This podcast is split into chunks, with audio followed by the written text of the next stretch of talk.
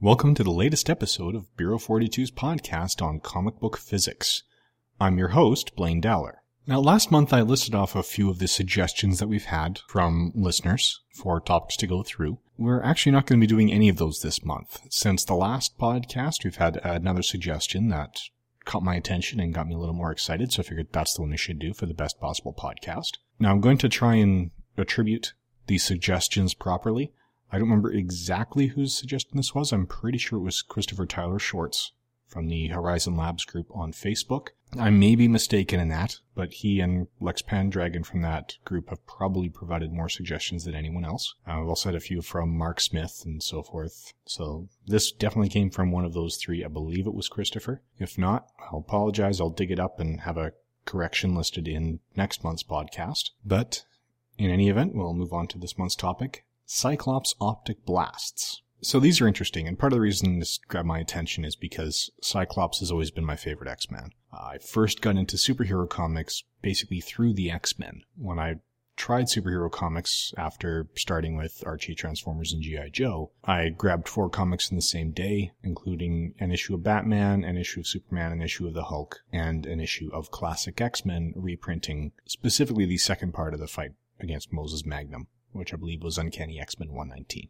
And I really like the idea of Cyclops, whose power was not just positive, but also had the downside, which is something that hadn't really come through in other media, especially doesn't come through in a lot of the DC heroes. But he has incredible power and no control over it, so he's constantly keeping himself in check. So I've thought quite a bit about Cyclops optic blasts over the years. Some of it as I was going through my physics degrees, trying to figure out ways to make them work. Because as they are described, they are beams of pure force and no energy. There's no heat. They just apply force, accelerate things, no energy involved. So we have to say, what does that mean? Well, first of all, what is a force? In the original definition, it was written in Latin by Newton. The one I've got here was then translated by Andrew Motte in 1729 and revised by Florian Cajori in 1934. It states all of Newton's laws, which implicitly define forces as follows.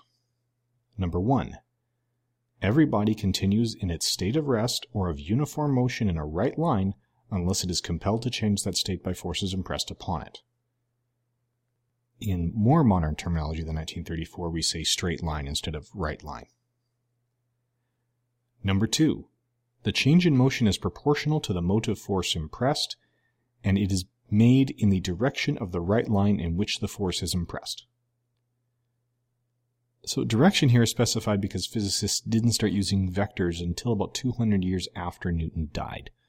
Actually, the entirety of linear algebra only came around into physics in the early 20th century. So Newton's work was based on single variable calculus and some pretty convoluted geometric constructions, which is why he did a lot of work in two dimensions, very little in three. And seriously, if you think this stuff is hard to deal with in class now, imagine what it was like when Newton was doing it. So it didn't have vector components, he had a compass and straight edge.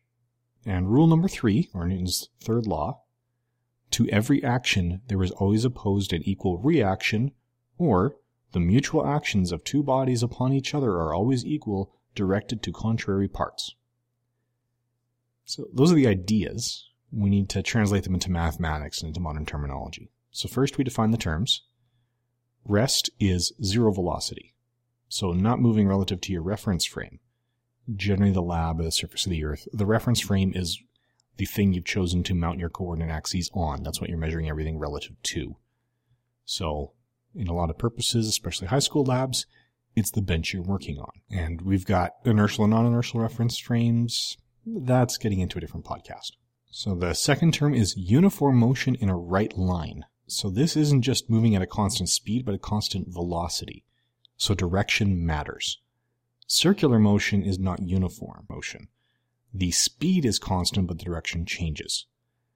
Sometimes you'll hear people refer to uniform circular motion, as we will later in this podcast. That means the speed and radius of the circle that the thing is moving through are constant. The direction is constantly changing. So it's not uniform motion, but it's as close as you can get with circular motion, which is why they call it uniform circular motion. The third term we need to define is quantity of motion. Today we call it momentum, which is the product of mass and velocity as defined in an earlier podcast. So this is not velocity alone. That point is important later. And finally, the motive force or what we call forces now, are just any sort of behaviors which change the momentum. This is in fact the proper definition of force. When most of us see a mathematical definition of force for the first time, it is in the form F equals ma. Heck, I've got maybe m times ab with you on a necktie. I'm sure I'm not the only one who's heard it that way. It's a simplification appropriate for the first problems we see that use force, but which rapidly breaks down under scrutiny. It assumes the mass doesn't change. So this works for balls on ramps and planets in space, but not for rockets launching into orbit who start off with a huge proportion of their mass in the form of fuel that's burned upon the escape from that gravity well and getting into orbit. A more accurate definition of force is the ratio of change in momentum to change in time. Listeners who know calculus may match that up to realize that force is the time derivative of momentum. So momentum is the product of mass and velocity, as we said earlier. When mass is constant, then F equals ma and F equals change momentum over change in time are completely equivalent definitions. But when the mass changes, we must use the definition involving momentum. And remember, velocity is a vector meaning direction is important, as is momentum. So we can have a force that changes direction but not speed, such as we get with circular motion. So the other thing we need to deal with is what is energy? Well, it's the ability to do work represented as either potential or kinetic energy. Kinetic energy is the energy of motion, which is easy enough to imagine. More kinetic energy means more speed. This is independent of direction, so uniform circular motion does not involve a change in energy. Now, potential energy is energy we don't see specifically enacted. It's the potential to do work. So we typically say that something has potential gravitational energy when it's on a surface. So if you have a ball on a counter, it has potential gravitational energy because if you slide it off the edge of that counter, well, then gravity will accelerate it to the ground and it builds up speed. The magnitude of the velocity increases as well, that means the kinetic energy increases because we have the conservation of energy, meaning all energy is neither created nor destroyed, only transformed. Then that energy has to be coming from somewhere we call potential energy. So we typically set the zero mark for potential energy at the lowest surface that we're dealing with when we're working in a lab. We don't technically need to. What matters with potential energy is change in positions. We could set the zero mark for our potential anywhere we want in the room. We could sit at the ceiling if we want. What matters is that the counter is a meter high, that ball bearing will get one meter closer to the source of that gravity. And it's that one meter closer aspect that determines the energy, not some sort of absolute potential. If you want to think of that in other terms, if your lab is on the second floor of the building, you generally take the zero level of height at the floor of the room you're in not at ground level, even though technically you could carve a hole in the floor and then it would drop significantly further down. So, are there other examples of forces that don't change direction aside from forces that produce uniform circular motion? Well, maybe. We have to take a look at the relationship between a force and energy when it's acting on a body. So, when we're doing algebra or calculus on the definition of the force, the applied force multiplied by the change in time gives the change in momentum aligned along the direction of the force. That's the algebra version. With calculus, you just take the integral. When that force is parallel to the initial momentum, all of that force goes into changing the speed but not the direction. But what if the force is always perpendicular? Then there's never a change in speed and only a change in direction. So every other force can be broken down into a parallel piece and a perpendicular piece, which change the speed and direction respectively. Thus, only a force that stays perpendicular at all times to the thing it's acting on results in no change in energy, and that force would produce uniformly circular motion. So how can you tell by looking at it which force is which? Right, we look at Cyclops optic blasts, if we're going to do this about energy, do they fit this criteria? Again, leaning on calculus, we've got two ways to look at it, and there are measures called divergence and curl. You've heard talk about force fields. Now, force fields as they appear in sci-fi are usually essentially invisible walls that you're incapable of moving through. And you'll see them on a lot of jail cells and whatnot. Partly because it's a neat sci fi idea, partly because it allows the actors to interact in and out of the cell in a relatively cheap fashion. Because the cell you see on screen doesn't have a door. They just put in some After Effects, or in the case of the original Star Trek, maybe just turn on some extra lights and you're done. Force fields in reality are more of a construct that we have come up with to help understand the concept.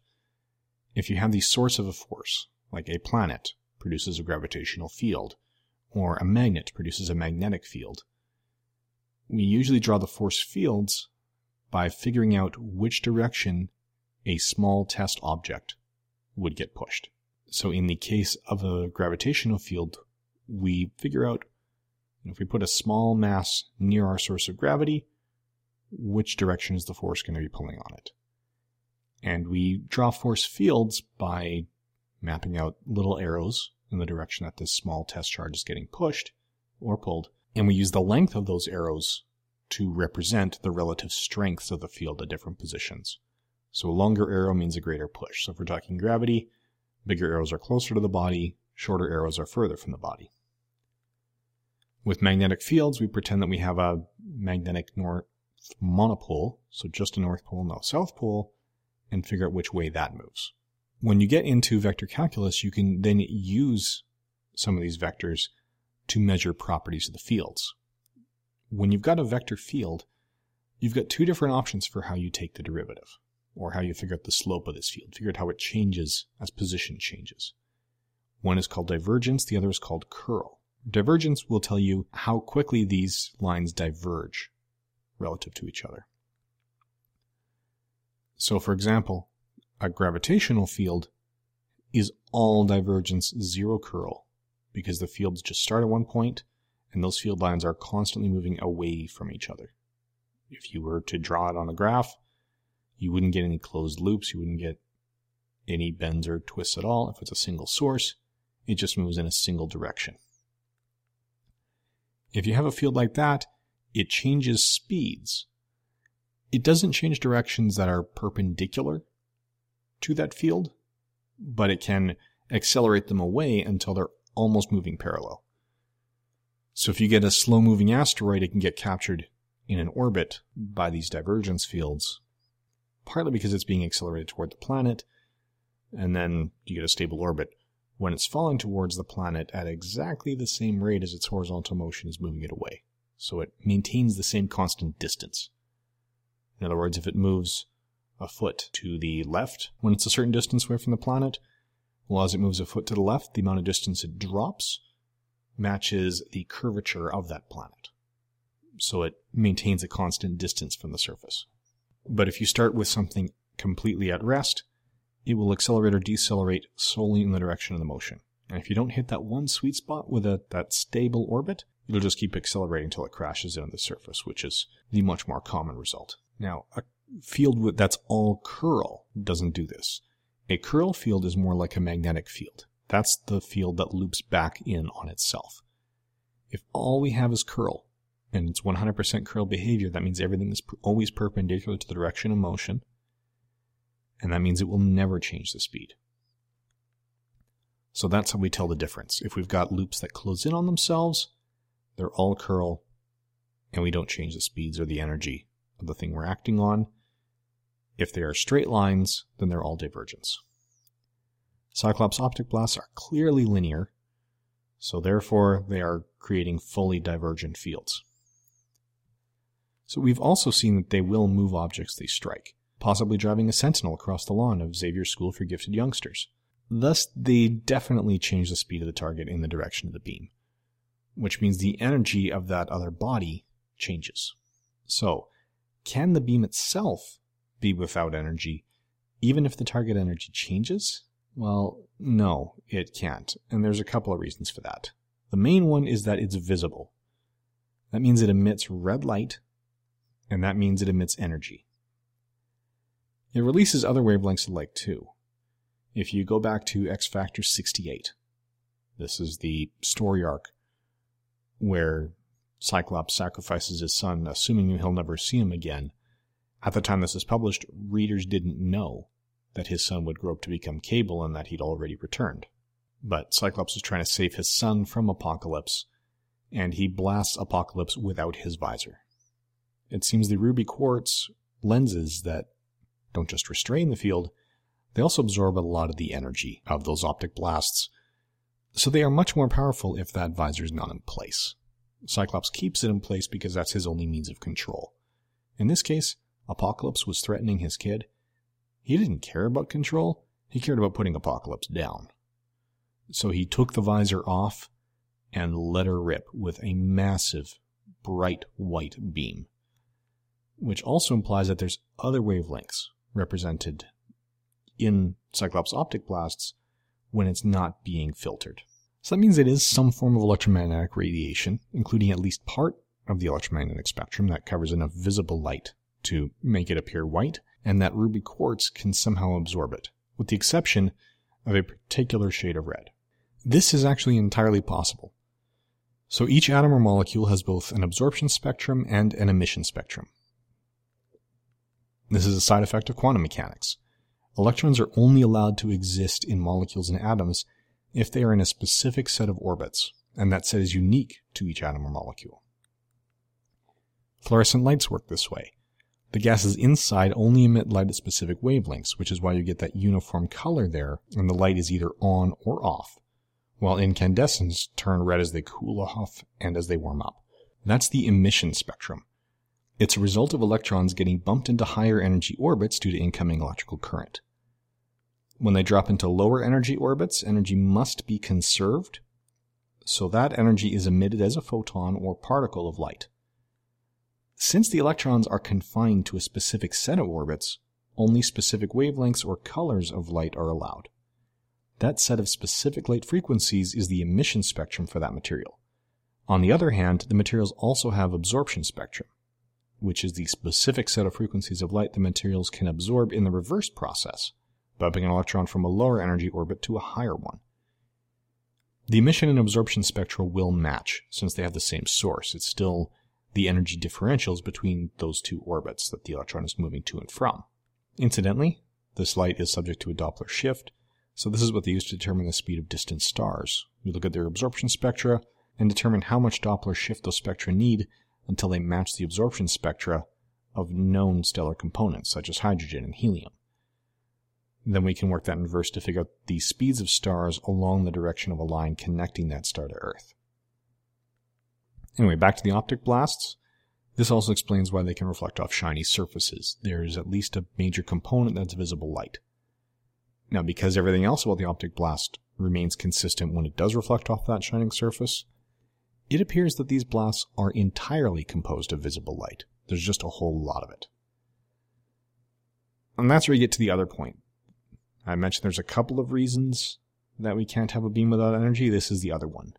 Energy and momentum need to be conserved in any closed system. So the original explanation for Cyclops optic blasts was that Cyclops stored solar energy and then emitted it without recoil.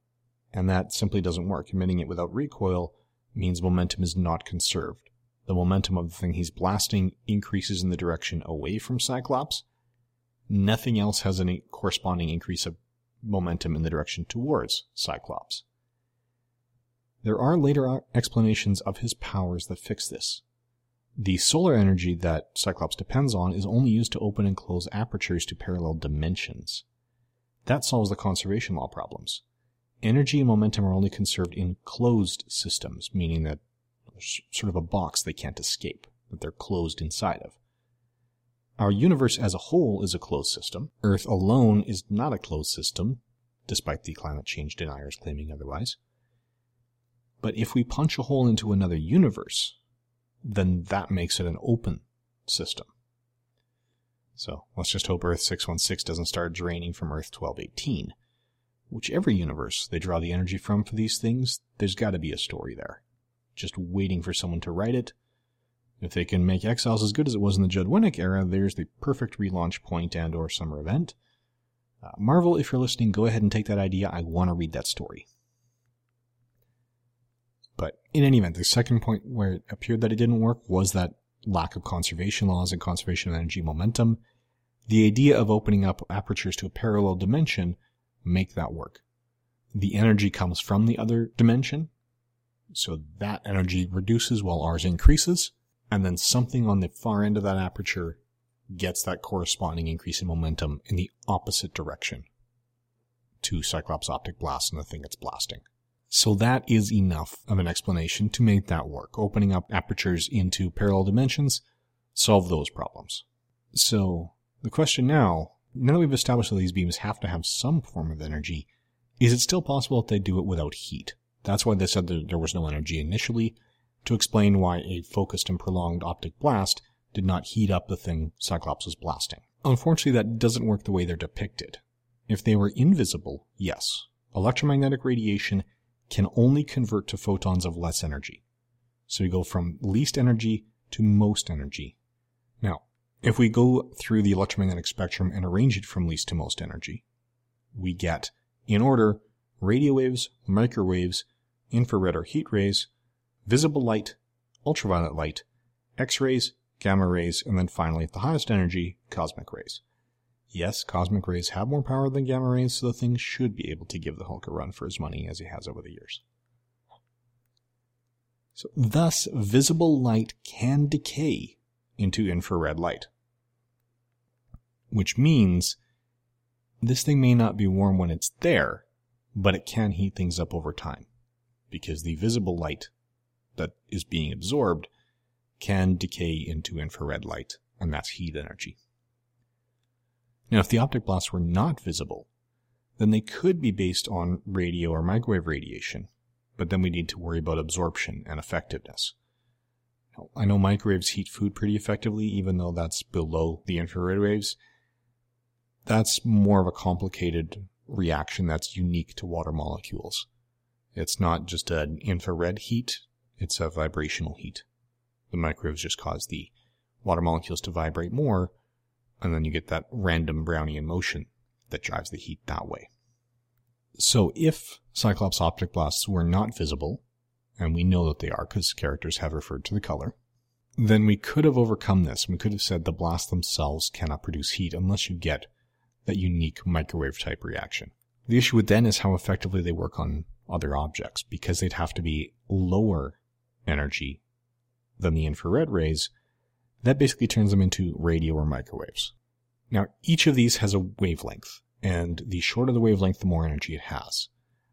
The wavelength of a microwave is about two or three centimeters, and radio waves can get well, from there, as long as you want. Most of the radio waves that we use for actual radio and TV broadcasts are on the order of a meter or so, possibly more. Depends on the exact frequency and the exact channel you're tuning into. The problem with that is the amount of distance required to absorb that.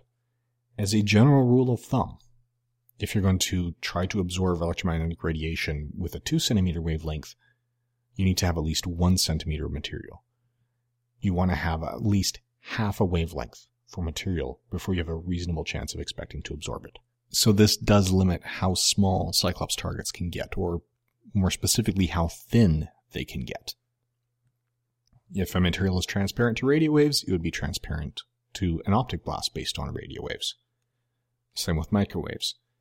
You'd want to avoid microwaves because so many of those targets are living things, which means they've got a lot of water in them.